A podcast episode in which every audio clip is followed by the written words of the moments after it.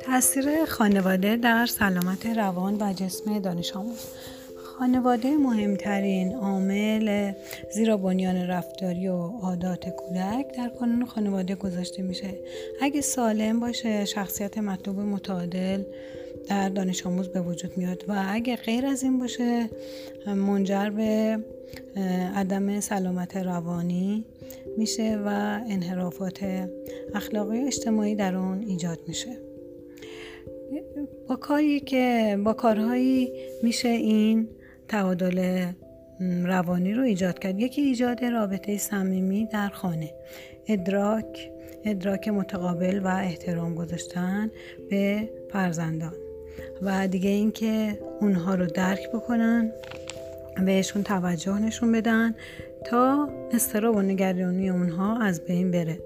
و همینطور آموزش های لازم رو در مورد هر مشکلی که هست مثل بیماری کرونا به بچه ها داده بشه تا با رعایت اونها از بیماری دوری کنن و پیشگیری بشه برای سلامتی اونها که بسیار مهم هست. دیگه از کارهایی که در خانواده انجام میشه برنامه ریزی کردن هستش. اینکه چطور از مکانهای مختلف خانه اتاقها و سالن استفاده بشه تا در آموزش اونها خلل ایجاد نشه. و دیگه اینکه آموزش استفاده از موبایل و تبلت و اینجور وسایل به دانش آموزان به فرزندان داده بشه. یکی دیگه از راهکارهای سلامت روان دادن مسئولیت بخشی از کارهای خانه به فرزندان هست و اینکه حتما از اونا بخوان که این رو انجام بدن. در نتیجه اعتماد به نفس کودک بالا میره تعامل کودک با فرزند تعامل فرزند با والدین بیشتر میشه و ارتباط خوبی رو با هم برقرار می‌کنن. بعد دیگه اینکه حتما حتما باید از کارهای فرزندان در خونه قدردانی و تشکر بشه تا به استمرار اون کمک بشه. و همینطور باید کمک بشه به فرزندان تا مهارت یا هنر یا هر چیز جالبی رو که دارن بروز بدن و اون رو بتونن با دوستانشون سهیم بشن و به اونها آموزش بدن. و یا اینکه بتونن حتما اگه می‌تونن کمک به آموزش همکلاسی خودشون بکنن یا بتونن از اونها کمک بگیرن برای آموزش اشکالاتی که وجود داره.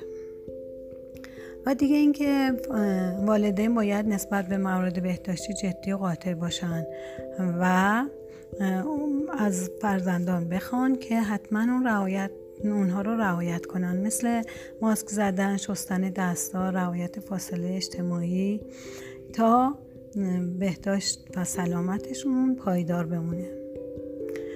همینطور در در صورت مشاهده علائمی مثل مثلا افسردگی، گریه، خجالت زدگی، کمرویی، غمگین بودن باید حتما حتما اینها مورد توجه قرار بگیره و اصلاح و درمان بشه. زیرا اگر این امکان پذیر نباشه اینطور این کار رو انجام ندن این به مرور به مشکلات بزرگتری می انجامه که بعد از چند سال شاید با بستری شدنهای متناوب در بیمارستان هم جواب داده نشه و سلامتی کامل حاصل نشه. دیگر از کارهایی که در منزل و یک خونه سالم انجام میشه اینه که به استعدادها و علاقه دانش آموزان توجه بشه و اونا رو تشویق کنن تا اونها رو بپرونونن و به رشد و تکامل برسونن. نه اینکه سرکوب کنن و بگن این چیزی که تو ساختی یا این رشته ای که تو بهش علاقه داری به درد بخور نیست و باعث ناراحتی و گوشگیری دانش آموز بشن.